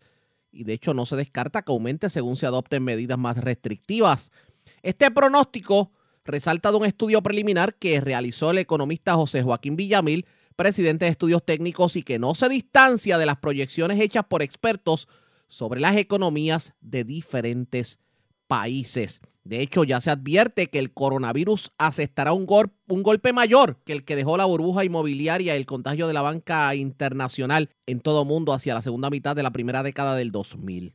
Hay otros economistas que coinciden con estos estimados y uno de ellos lo tengo en línea telefónica, el economista José Alameda. Saludos, buenas tardes, bienvenido a la red informativa. Buenas tardes, Arriaga. Buenas tardes a ti, a los radioescuchas. Gracias por compartir con nosotros. Bueno, por ahí se está estimando las pérdidas que puede dejar esto del coronavirus en Puerto Rico en, bueno, estimado 5 mil millones de dólares, como mucho. ¿Cuál es su estimado? ¿Qué análisis ha tenido sobre lo que nos espera de aquí en adelante? Bueno, mira, este, este servidor hizo un estimado para los primeros 15 días del toque de queda, a base de una serie de entrevistas a compañeros, a, dueños de empresas, panaderías, farmacias de la comunidad, gerentes de farmacias de cadenas, eh, gasolineras, etcétera, ¿verdad? Unos cuantos grupos, como 12 personas. Y con un, tratando de mirar la experiencia de uno también en estos acercamientos, hicimos un, estimado. El, estimado nos llega a 2.500 millones en estos eh, 15 días como daño económico ah, en la actividad económica realizada. Eso significaría aproximadamente unos 167 millones por día. El, el punto es que si se transfiere esto 15 días adicionales, y haciendo una extrapolación, pues si son 2.500 por, por 15 días, pues un mes sería el doble de eso, posiblemente 5.000 millones como potencial.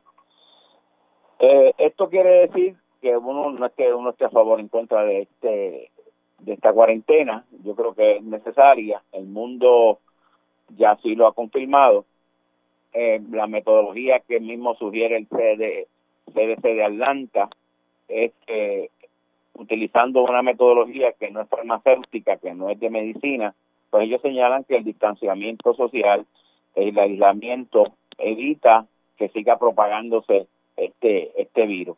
Y en ese sentido, pues la gobernadora pues, ha hecho algo que a mi modo de ver es correcto, aunque el, el daño aquí puede haber en la economía, lo más importante aquí son las vidas humanas.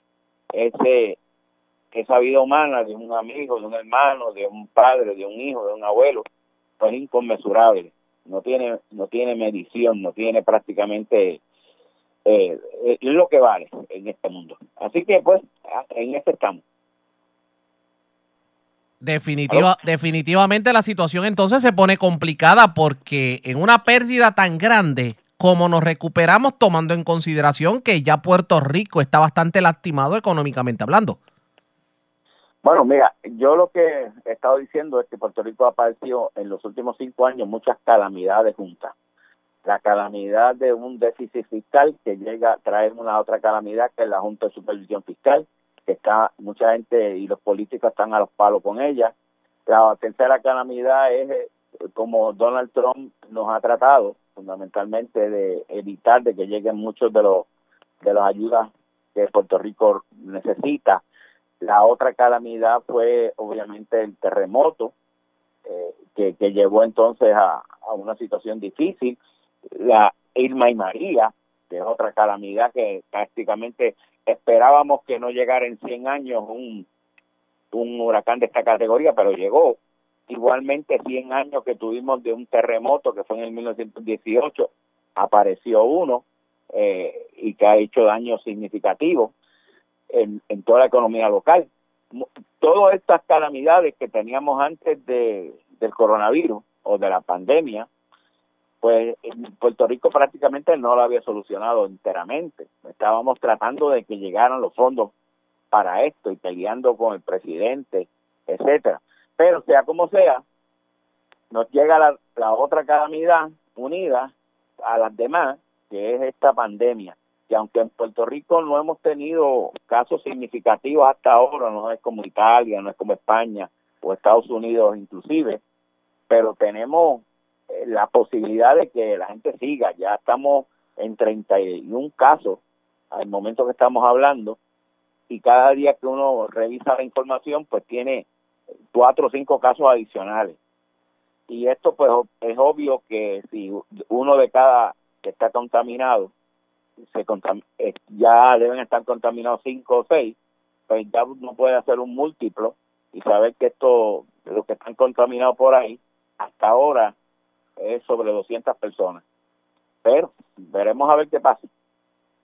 Hay que estar pendiente definitivamente. Eh, por otro lado, se están tomando, como usted lo indicó, las medidas que está tomando el gobierno en cuanto a economía se refiere, pero obviamente la ayuda que se le da al pueblo es dinero, es dinero que tiene que salir definitivamente.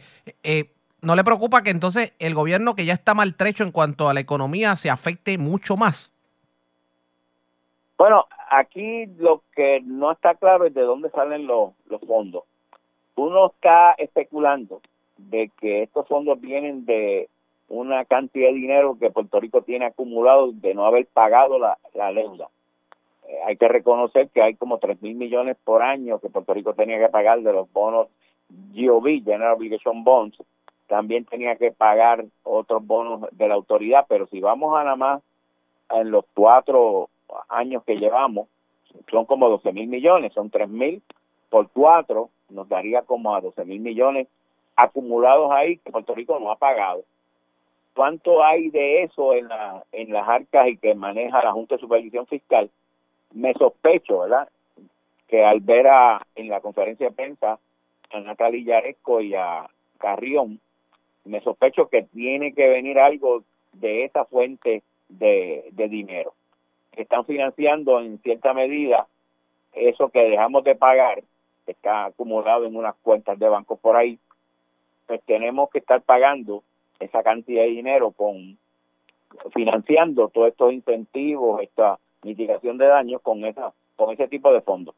Pero nunca la gobernadora ni nadie ha dicho, mira, de esta partida de los 800 millones que vamos a otorgar a la ciudadanía, viene, proviene de esta cuenta.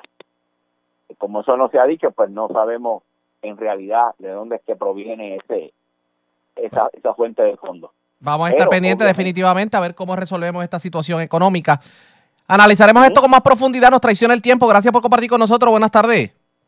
¿Cómo no? Siempre al orden. Como siempre, era el economista José Alameda. Obviamente la situación económica a raíz del, del coronavirus, pues obviamente afecta a todo el mundo. Y hablar de 2.500 a 5.000 millones de dólares en pérdida, definitivamente esto da mucho de qué hablar. Voy a cambiar de tema, señores, porque aunque usted no lo crea, escuche esto, entre el domingo 15 de marzo, cuando entró en vigor la orden del toque de queda, al domingo 22 de marzo, la policía recibió e investigó 141 querellas de violencia de género, según estadísticas de la agencia. Esto, pues, prende una, una alarma y una de las personas que obviamente ha reclamado que se atienda esto con premura es la senadora Evelyn Vázquez. La tengo en línea telefónica. Senadora, buenas tardes, bienvenida a la red informativa. Saludos, muy buenas tardes a ti y a todos los amigos que nos están escuchando. Gracias por compartir con nosotros. Me parece que estos números son dramáticos en una semana. Alarmantes. En la medida de que las parejas que, que mantienen un patrón de violencia doméstica no tienen otra salida u otra actividad diaria y están inmersos los dos en una en una sola estructura 24/7, esos casos van a aumentar. ¿Por qué? La agresividad aumenta, el encierro, la ansiedad, la angustia, las diferentes preocupaciones económicas. Así que si a eso le sumamos todo el tema del coronavirus, pues entonces eh, eso se, ¿verdad? se incrementa. Y mi llamado es a que la oficina de la Procuradora de la Mujer, que es la que viene llamada a trabajar estos asuntos, que presente un plan de acción de inmediato, que es a quien le corresponde. Darle alternativas a esas mujeres o hombres, que hay también casos de hombres, aunque la, el 70% son mujeres, hay un 30% de casos de hombres que también están padeciendo de esta agresividad en el hogar. Así que eh, yo dado varias recomendaciones, haría una de ellas, la oficina de la Procuradora de la Mujer en este momento debería de estar llamando a todas las víctimas de violencia doméstica que tienen órdenes de protección para saber cómo se encuentra en estos momentos. Ya la jueza del Tribunal Supremo ha dicho, la presidenta del Tribunal Supremo ha dicho que las órdenes de protección que están a punto de vencerse se van a renovar automáticamente por todo este periodo de los próximos tres meses. Pero ¿cómo, cómo la Procuradora de la Mujer sabe si las mujeres están bien o están mal, si se han roto esas órdenes de protección, si el agresor o la agresora ha invadido el hogar, si hay personas que no tenían órdenes de protección y como tú muy bien dices, radicaron para, para una solicitud de orden de protección. Así que todo ese protocolo, la curadora de la mujer debe de estar asistiendo a estas mujeres. Aunque contamos con nueve salas de violencia doméstica, eh, aunque tenemos en Bayamón, en San Arecibo, Ponce, también tenemos la Procuradora de la Mujer, tiene llamada hacer ese tipo de enlace y asistirlo. Otra de las partes que muy bien puede ella coordinar es que todos los municipios que tengan eh, guardias municipales, que en su gran mayoría los tienen los 78 municipios de Puerto Rico, si de las órdenes de protección, que ellos tengan rondas preventivas para asegurarse que esas personas están en seguridad. Así que son varias cosas ¿verdad? que se pueden hacer para prevenir y estar repasando constantemente los teléfonos de la oficina de la Procuradora de la Mujer para que las personas sepan dónde llamar. no puede estar silente, es inaceptable, pero la oficina de la Procuradora de la Mujer está ausente en este momento de crisis. Vamos a ver si de alguna manera reacciona al llamado que está haciendo. Gracias, senadora. Buenas tardes. Un abrazo, gracias a ustedes. Como siempre, la senadora Evelyn Vázquez, ya ustedes escucharon, de hecho son 141 los casos que se reportan de, de, violencia, de, género, de violencia de género hasta el momento. Hay que ponerle cascabel al gato definitivamente. La red le informa. A la pausa y cuando regresemos en la parte final del noticiero estelar de la red informativa, ¿cómo está la situación del coronavirus a nivel mundial? Nos conectamos a La Voz de América para más información sobre el particular. Regresamos en breve. La red le informa. Señores, regresamos esta vez a la parte final del noticiero estelar de la red informativa de Puerto Rico. ¿Cómo está la situación del coronavirus a nivel internacional? Vamos a conectarnos a esta hora de la tarde con la voz de América. Yo con Tapia y John Burnett nos resumen lo más importante acontecido hasta esta hora de la tarde. Nueva York sigue siendo el punto neurálgico de la propagación del COVID-19, aumentando las cifras de contagiados pese a las extremas medidas adoptadas. Celia Mendoza con los detalles. Con más de 20.000 casos de coronavirus en el estado de Nueva York y más de 115 muertes, el gobernador Andrew Cuomo visitó el centro de convenciones Jacob Javits en Manhattan, donde en una semana se espera a que esté listo uno de los cuatro hospitales de emergencia que serán habilitados con la ayuda de FEMA. Esto mientras aún se le cuestiona acerca del impacto económico de la medida de quedarse en casa conocida como el Plan Pausa. La primera orden del día es lidiar con este virus y esta crisis de salud. Esto va a empeorar mucho antes de que mejore. Todavía estamos en el periodo antes de la tormenta. Veremos una gran cantidad de infecciones. La cantidad de casos aumentará dramáticamente. Ustedes van a ver más demanda, la cual abrumará la capacidad de nuestro sistema de salud. Nueva York se prepara para ver un gran número de casos luego que el equipo médico de la Fuerza de Trabajo que lidera el vicepresidente Mike Pence indicara que la ciudad de Nueva York, Nueva Jersey y Long Island tienen un índice mucho mayor de casos que el resto del país. Según el mandatario estatal, por ello es fundamental aumentar el número de camas en el estado de 53 mil a 110 mil. Sin embargo, esta no es su mayor preocupación. Estoy más preocupado por el equipo, porque muchos de estos casos agudos van a necesitar ventiladores y necesitamos 30.000 ventiladores y ahí es donde vamos a necesitar que el gobierno federal actúe. Esto mientras se espera a que a principios de abril llegue el barco hospital US Comfort a las costas de Nueva York. Celia Mendoza, Voz de América y California es otro de los estados en el país donde se impusieron estrictas medidas y pese a ese esfuerzo las cifras persisten en aumento. Verónica Villafañe tiene detalles desde Los Ángeles.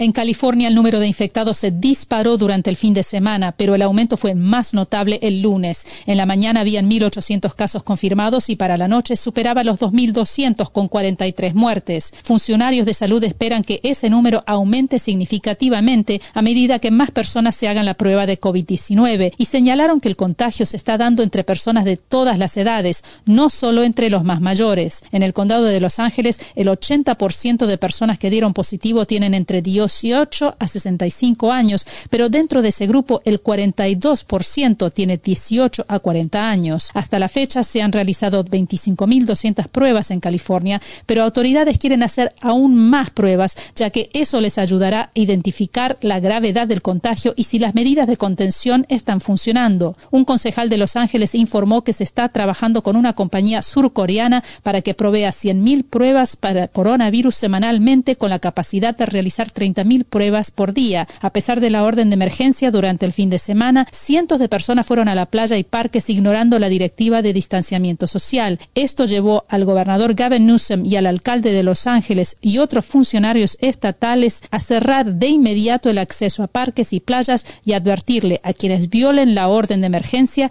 que podrían ser multados y enfrentar consecuencias legales. Verónica Villafañe, Voz de América, Los Ángeles. Y la pandemia del coronavirus ha cambiado completamente la vida de los estadounidenses y poco a poco nos acostumbramos a múltiples restricciones y a una nueva normalidad. Luis Alberto Facal nos hace un resumen de lo último que surge informativamente. A medida que los casos de coronavirus continúan aumentando en Estados Unidos, el presidente Donald Trump dijo el lunes que quiere reabrir el país para negocios en semanas, no meses, mientras afirmó que los cierres continuos podrían provocar más muertes que la pandemia en sí. No vamos a dejar que la cura sea peor que el problema, dijo el presidente, señalando su deseo de terminar pronto con el distanciamiento social en vigencia destinado a detener la trayectoria ascendente del brote de coronavirus. Nuestro país no estaba destinado a ser cerrado. Este no es un país que esté destinado a eso, no estaba destinado para ser cerrado.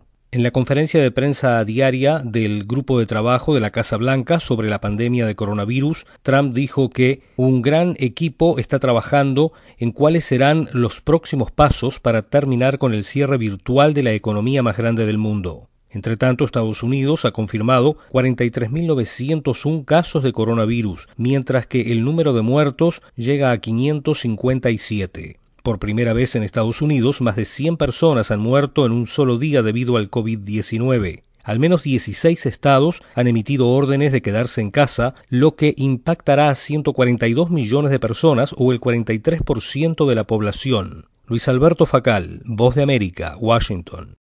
La pandemia del COVID-19 se propaga rápidamente por todo el mundo y la Organización Mundial de la Salud lanzó una advertencia para que los gobiernos y los ciudadanos busquen la forma efectiva de detener su avance con medidas extremas. El director general del organismo, Tedros Ghebreyesus, expresó a más de 3.000 periodistas en línea su profunda preocupación.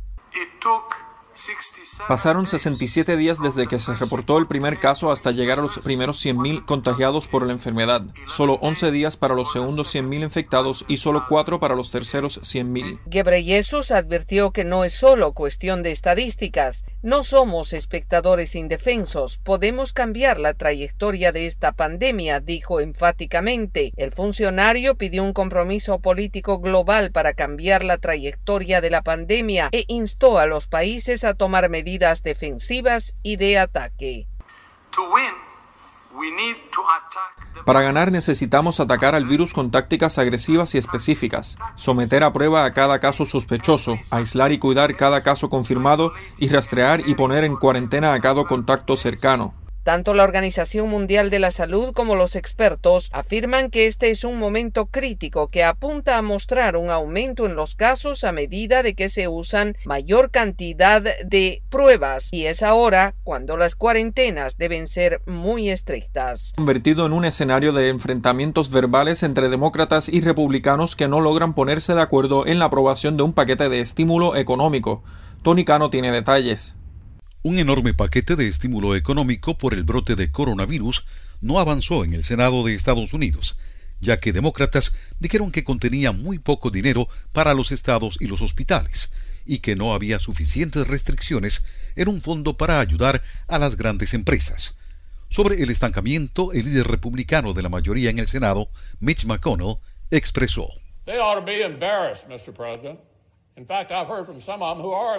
Deberían estar avergonzados, señor presidente. De hecho, he escuchado de algunos de ellos que están avergonzados. Hablar así es una oportunidad política jugosa. Esta no es una oportunidad política jugosa. Es una emergencia nacional. Por su parte, el líder de los demócratas en el Senado, Chuck Schumer, expresó. Esta votación en el Senado no es una sorpresa, simplemente repetir la última votación que falló.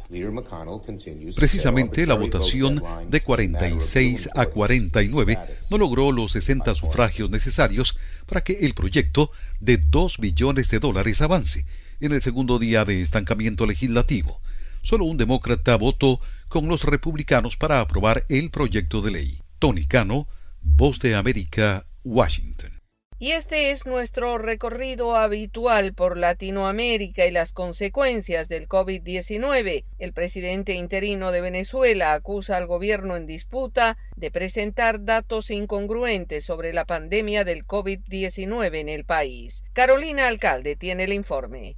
El presidente interino Juan Guaidó ofreció una conferencia de prensa en la que advirtió que la emergencia toma dimensiones colosales en Venezuela y afirmó que el gobierno en disputa ha reflejado incongruencias en la información que ha presentado en torno a la situación del coronavirus en territorio venezolano. Guaidó insistió en que no se puede asumir el modelo Chernóbil para atender la situación y aseguró tener información de que la cifra de casos de coronavirus se aproxima a los 200. Esto fue información al interno de un ministerio que nos están suministrando, preocupados por la situación, de que no se maneje de manera responsable y clara la emergencia. Lo que pretendía es contrastar con lo que ellos hacen ver como información oficial. Por su parte, el ministro de Comunicación del Gobierno en disputa, Jorge Rodríguez, sostuvo que en el país no se registra ningún fallecido y ratificó la importancia de mantener la cuarentena para que la curva de contagio no se eleve. Además, anunció que están haciendo despistajes casa por casa y dijo que Venezuela cuenta con los medicamentos necesarios para tratar los casos. En este momento, Venezuela cuenta absolutamente con todo el arsenal terapéutico posible para enfrentar la infección por COVID-19. Estamos en capacidad para atender a todas y a todos aquellos que se presenten por una determinada infección. Rodríguez también anunció que el país comenzó a dar tratamiento profiláctico con cloroquina vía oral a pacientes infectados y empezarán a suministrarlo a personas cercanas y personal de salud para tratar de disminuir la carga viral en caso de que resulte infectado. Carolina Alcalde, Voz de América, Caracas. El sistema de salud teme por su integridad al atender casos sospechosos de COVID-19. Gustavo Cando Alex tiene la crónica. Médicos, paramédicos y enfermeros de Venezuela exigen al gobierno en disputa de Nicolás Maduro que garantice la bioseguridad de todos los agremiados del sistema de salud para atender pacientes afectados por la epidemia del COVID-19. Dora Colmenares, médico cirujano y secretaria de logística del Colegio de Médicos del Estado Zulia, la región más poblada del país, recuerda que el Poder Ejecutivo debe velar por la integridad de los profesionales para combatir la pandemia. El Colegio de Médicos del Estado Zulia ha hecho mucho hincapié en recomendar a todos sus agremiados que exijan su bioseguridad, guantes, tapaboca, la vestimenta. Los gremios de la salud en Venezuela están informados de que en Italia al menos 2.600 médicos y enfermeros fueron infectados por el COVID-19 mientras cumplían con sus labores. Jania Salazar, presidenta del Colegio de Enfermeros del Estado Zulia, teme que comiencen a notarse ausencias e incluso renuncias por falta de medios para enfrentar la pandemia. Yo creo que aquí tiene que eh, existir la, ley de la sobrevivencia, porque eh, es más, ahí tenemos que tener un vestuario especial para evitar la, la, la, contaminación. ¿Estamos dispuestos